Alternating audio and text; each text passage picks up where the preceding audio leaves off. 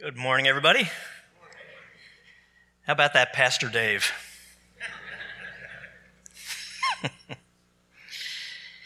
so, if you're female and you're here today, you are significant. I just want you to know that. I also want you to know that I don't qualify for the Joy group yet, but it's an awesome group. Um, how many of you remember the show The Addams Family? Remember the Addams Family? Not the movie. I'm talking. Not, that was the '90s. I'm talking about the '60s sitcom, The Addams Family. If you were around for that strange little uh, sitcom, you of course remember it. It became iconic. If you don't remember it, if you're too young like me, you maybe you saw it on MeTV. Um, no, I actually remember it. It's um, this weird show about this odd family. Uh, the husband or, and father is Gomez, the mom is Morticia. They had two kids, Pugsley and Wendy. Wednesday, Wednesday, Wednesday. right, Wednesday. Um, and this weird cast of characters. Um, you may remember the butler who was Lurch. Remember Lurch? Yeah, six foot nine, creepy Lurch. And um, cousin It.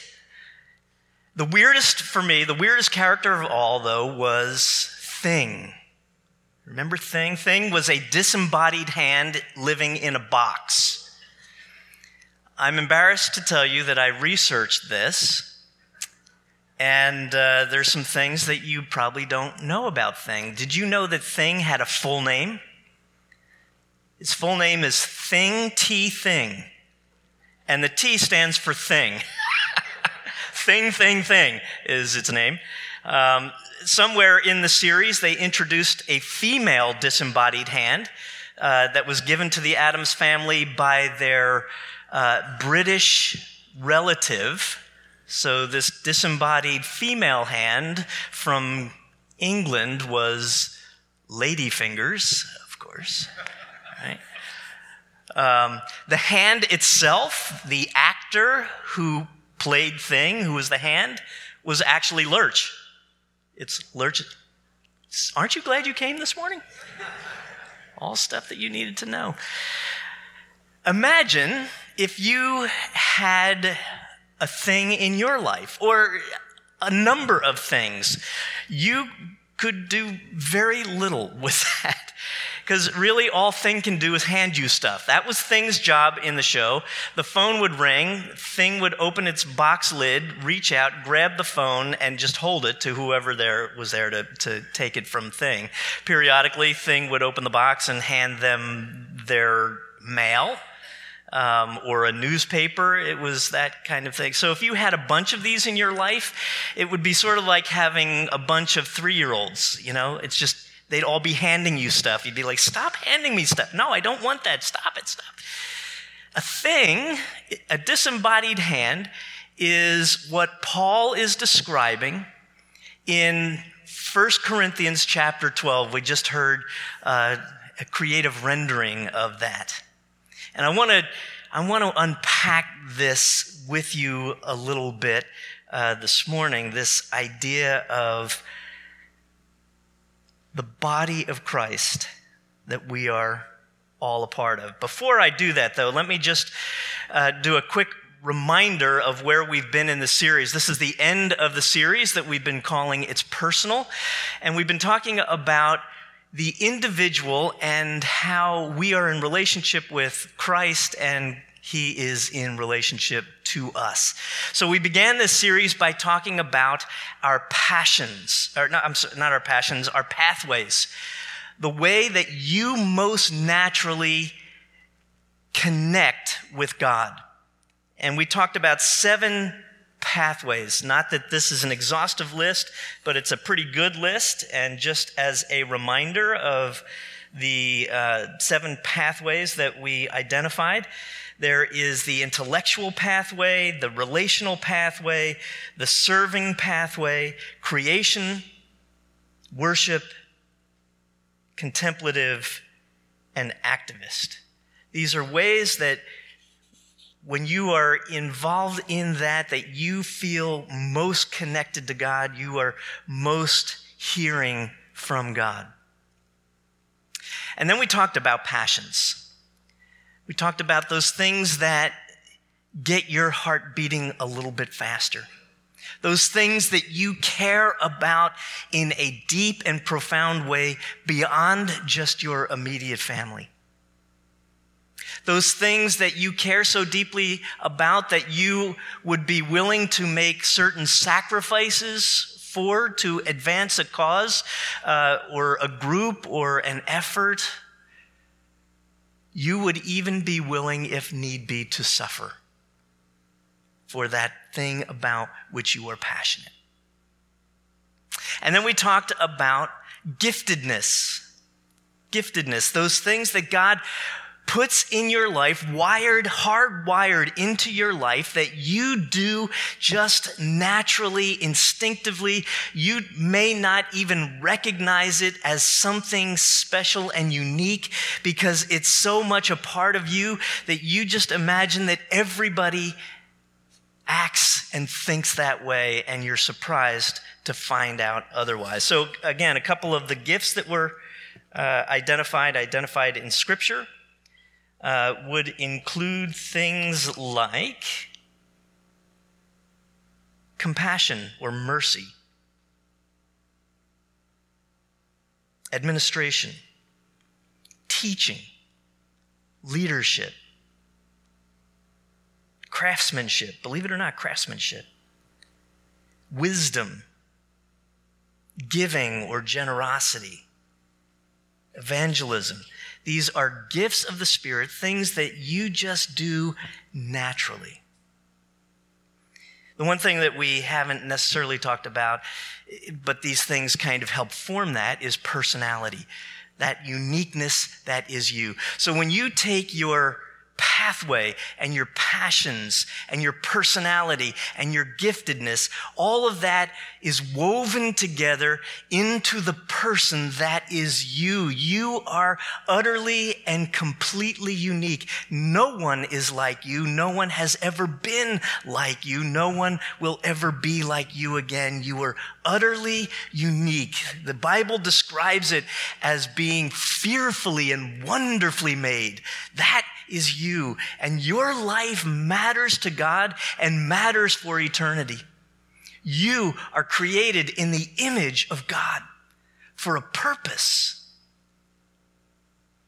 And all of that, your pathway and your passions and your personality and your gifts, all weave together to make you who you are.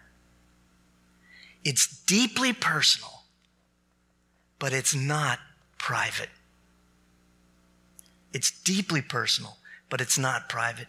You were created to be in relationship. We were created to be in relationship. And as followers of Christ, we were called into this corporate body. And when we live in isolation, either by ourselves or isolated in that we only hang out with people who have our same pathway, our same passion, our same giftedness, we become a thing, not complete. So, with that in mind, I want to go back and I want to read um, a different translation than what we just heard of that same scripture. It's from the first letter to the church in Corinth, 1 Corinthians. It's the 12th chapter, and I want to read a couple of sections um, right now. So, verses 12 to 14, and then verses 18 to 21. Um, so, give this a listen. And the words are on the screen. The human body has many parts but many parts make up one whole body. So it is with the body of Christ. Some of us are Jews, some are Gentiles, some are slaves, and some are free. But we have all been baptized into one body by one Spirit, and we all share the same Spirit. Yes, the body has many different parts, not just one part. Verse 18. But our bodies have many parts, and God has put each part just where He wants it. How strange a body would be if it had only one part. Yes, there are many parts, but only one body. The eye can never say to the hand, I don't need you. The head can't say to the feet, I don't need you. Now, I love the imagery of this passage of Scripture. I love it for its clarity. I love it for its simplicity. I love it that it is enduring. It was written 2,000 years ago, and it's still relevant today, right? People 2,000 years ago had bodies. We still have bodies today. And so, what the Apostle Paul was trying to communicate is that our strength lies in our unity and our diversity. Our strength in Christ lies in our essential unity. We are one body. We're one body made up of many parts. We are a unity within this great diversity. And when you have unity without diversity, or you have diversity without some unifying idea or principle or spirit, you end up with thing.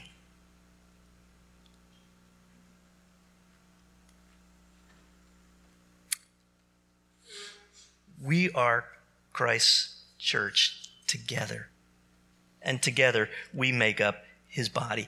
And so when you have people who are um, only hanging out with like minded people who have similar giftedness and similar passions and so forth, you miss out, we miss out on the value of our diversity. My brother um, was sharing with me a few years ago about his church, and uh, they uh, had a new pastor. So they were. Uh, looking for a pastor for a while and they, they found this guy and they were very excited about him. Uh, he was coming out of a foreign mission ministry somewhere, I think, in Latin America.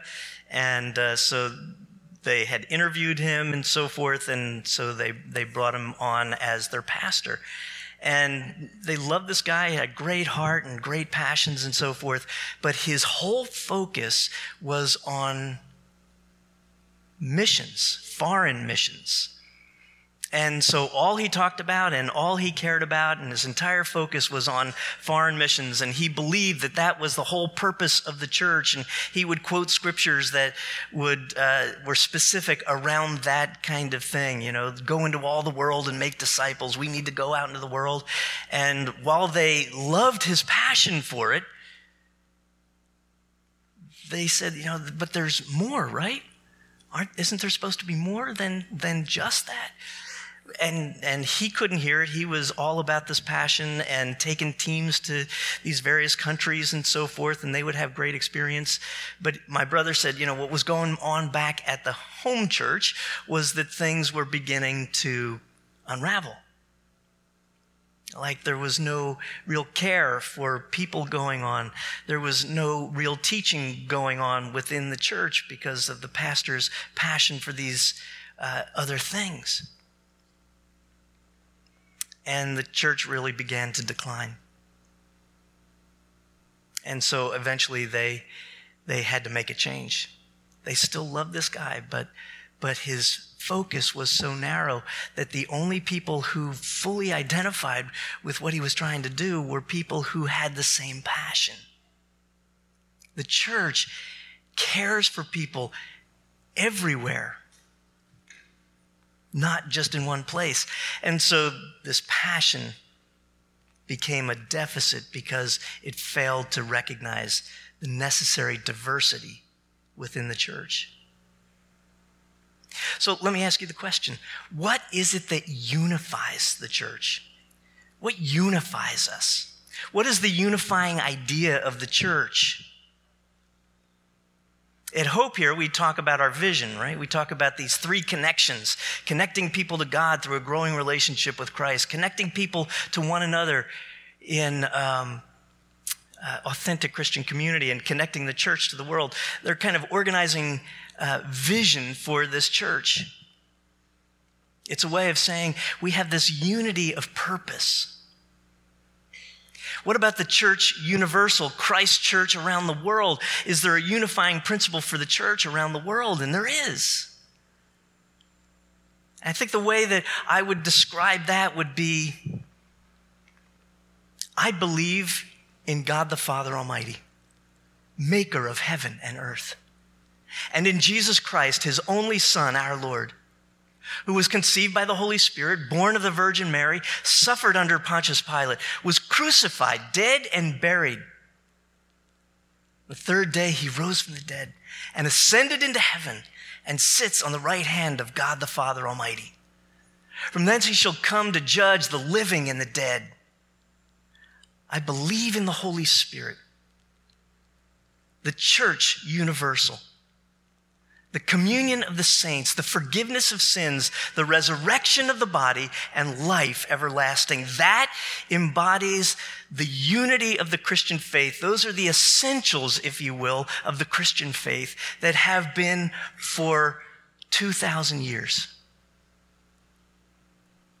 We have these unifying ideas, these unifying beliefs, and we have the unification of the Holy Spirit, the Spirit of Christ that lives and moves and dwells in us.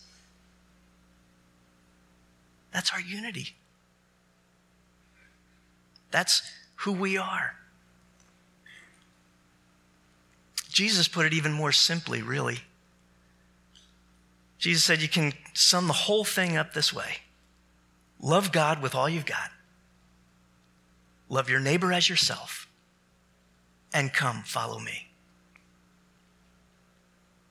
These are the things that unify us. Within that essential unity, then there is diversity. How do I live? How do you live into your faith? What does it look like to live into your faith?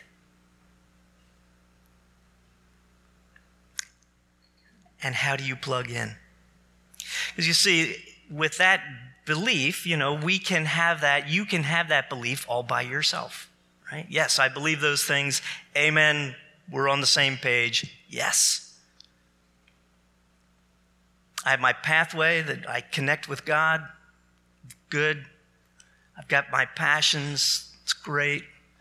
I've been gifted. That's great. Now the question is how do you plug in? How do you plug in? How do you play a part in the work of the Holy Spirit that is taking place in and through this church that you're a part of? Because until you do, you're sort of like thing. You're just a hand or a foot or an eye or an ear existing by yourself. It isn't until you plug in that you become part of this living organism, this body of Christ that we're called to be a part of. Now, one of the beautiful things about this church has always been the number of people who do just that, who plug in, who find a way to use their gifts, their talents, their abilities, their passion, their time, their talents, their resources, whatever those are, to plug in to this place. You here are living a legacy of people who before you did that kind of work. We wouldn't be here without the efforts of folks like that over the 27 years that this church has been together. And that continues to this day.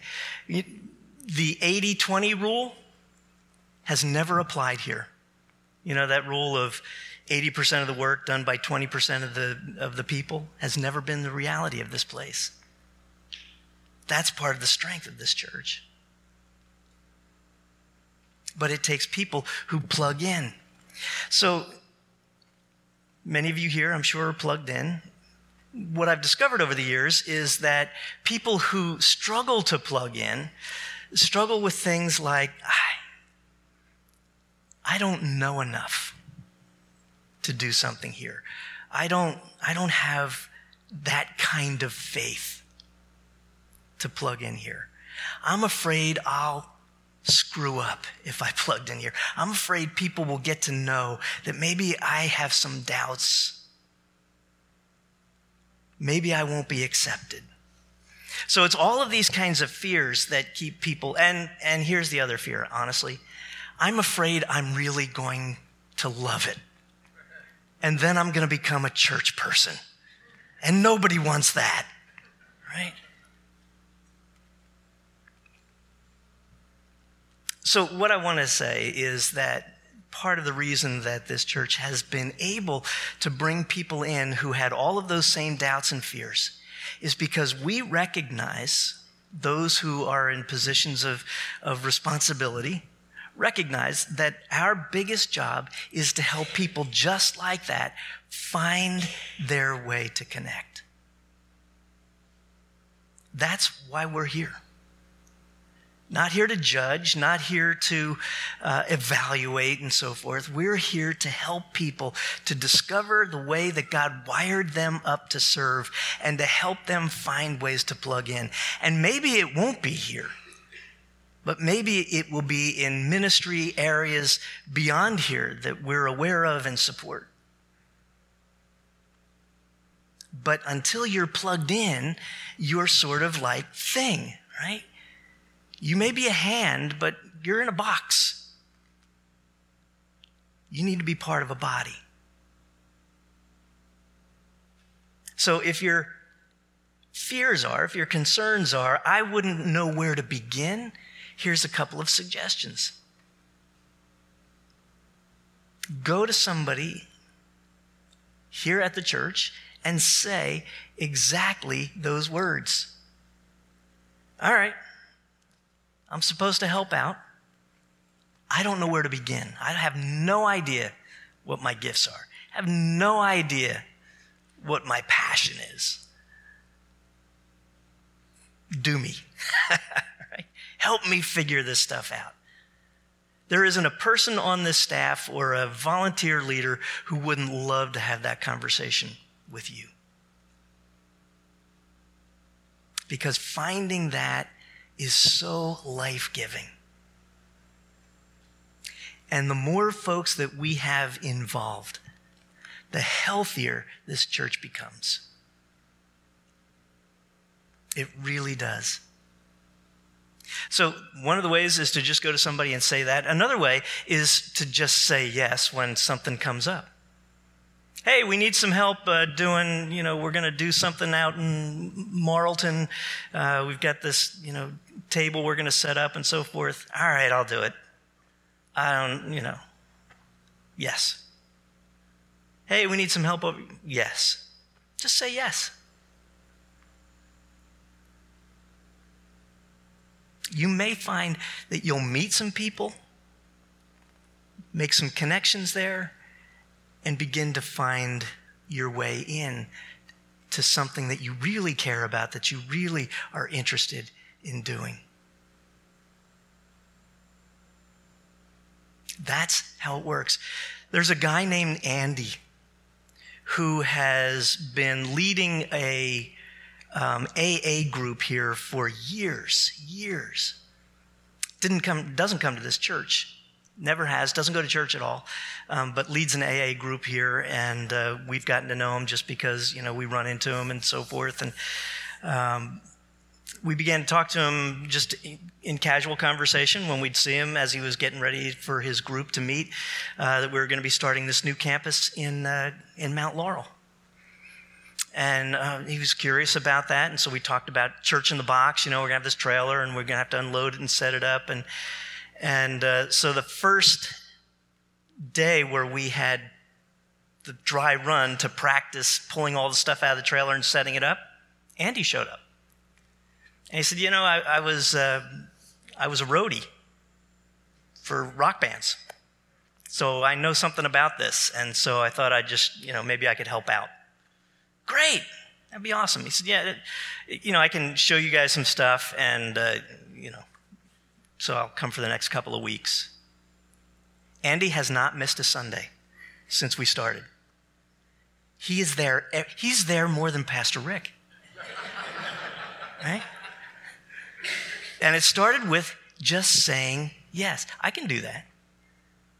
We love this guy and what he's able to do as and he's discovered like they accept me you know like they're not just i get it so if you go to mount laurel you'll have the opportunity to meet andy it's all about just beginning, right? Some of the best stuff that has happened here over the years, some of the ministries that are going on right now, are going on because somebody said, you know, wouldn't it be cool if we had a group to do X? And they said those words out loud, right? And the answer that you get when you say something like that is that's a great idea. Want to help? If the answer is no, then you're just talking, right? That's just a pipe dream. If you're saying, I think there ought to be a group like this, and we say, that's great. Do you want to help get it started? And you say yes, then we can then we've got a thing to work on. This joy group that, that we were talking about this morning is a group just like that. There's a couple of folks who came to me and said, You know, we love this church, we love what's going on, but wouldn't it be cool if there was a group for seniors? There isn't anything like that here. And I said, uh, Do you want to help? Yeah, we'll help. Okay. And we began to meet and dream and vision. What would a group like that look like? and began to plan. And now it's, it's, a, it's a group that's meeting. They've had two or three meetings. A year from now, here's the thing a year from now, there's going to be somebody here who found their way here because of the joy group. Somebody invited them to the joy group and they're going to meet people there and they're going to create some friendships there and they're going to have a good experience there. And, and maybe they'll show up on a Sunday morning and they'll have this new experience of worship here. And maybe they'll plug into a small group, or maybe they'll have gifts and talents and we'll start something else. Maybe they'll get involved with our youth ministry. Uh, Pastor Rick and Pastor Dave will tell you that one of our most effective volunteer youth leaders was Bob Jones, who started with the youth ministry at 75 years old. He joined the youth team at 75. At 80, he was still going on their week long mission trips, hanging out in a van with a van full of high school students. At 80, right? It's not about your age. It's not about your experience. He never worked with kids before. I was a little scared because Bob was kind of a grumpy guy. And I'm thinking, man, these kids are going to hate this guy. We did Bob Jones' funeral here when he died at well into his 80s. And two thirds of the people who came to his funeral were under 20 years old. It's not about your age. If you're sitting there thinking, that's a bygone day for me, I'm too old to do all this stuff, you've checked out. And you need to check back in. Not just checked out of church, you've checked out of life if you think you have nothing to give.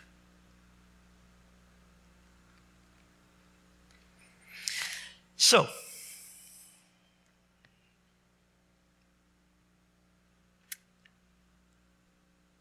there's a scripture that I want to close with. It's from Matthew's Gospel. I have 15 seconds. Wow. I'm going to take a few more minutes, okay? So, band, get ready. You guys are going to come back up. Band. Um, no, I thought that was great. So, Matthew 25, uh, Jesus told a story, a parable. It's a parable. It's one of my favorites now. It's the parable of the talents. Uh, a guy, a landowner, was going to be leaving for a long time, and so he called his servants together, and he gave each one of them talents. It, it's really just something of value. So silver, gold, something of value. And uh, to one he gave five, to the other he gave uh, two, and to another he gave one. And he went away for a long time. When he came back, he brought those three servants back together. The one who had five said, You gave me five. I invested what you gave me, and I'm returning to you ten. And the master said, Well done. Good job. Good and faithful servant. You have been faithful with a little. I can now trust you with more. He did the same thing with the one who he gave two who now gave him four, same reaction, well done. You were trustworthy with a little, now I can give you more. The one who was given one came and said, You know, I was afraid to use it because I was afraid I'd, I was going to mess it up. And so I just buried it away, so now I'm returning it to you. And the master was furious. You wasted this talent that I gave you and rejected that one. I've often said if I ever write a book, which I never will, if I ever wrote a book, it would be on a topic of my passion, one of my passions and, and giftedness, which is leadership. And I would title the book One Talent Leaders. Because I feel like God gave me a little bit of talent in this area of leadership. I don't lead at the level that a whole lot of folks that I know lead at. I know it's very upsetting to me as well.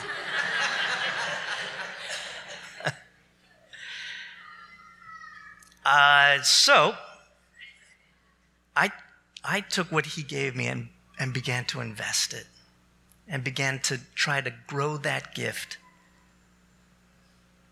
and keep doing that and keep doing that and keep doing that.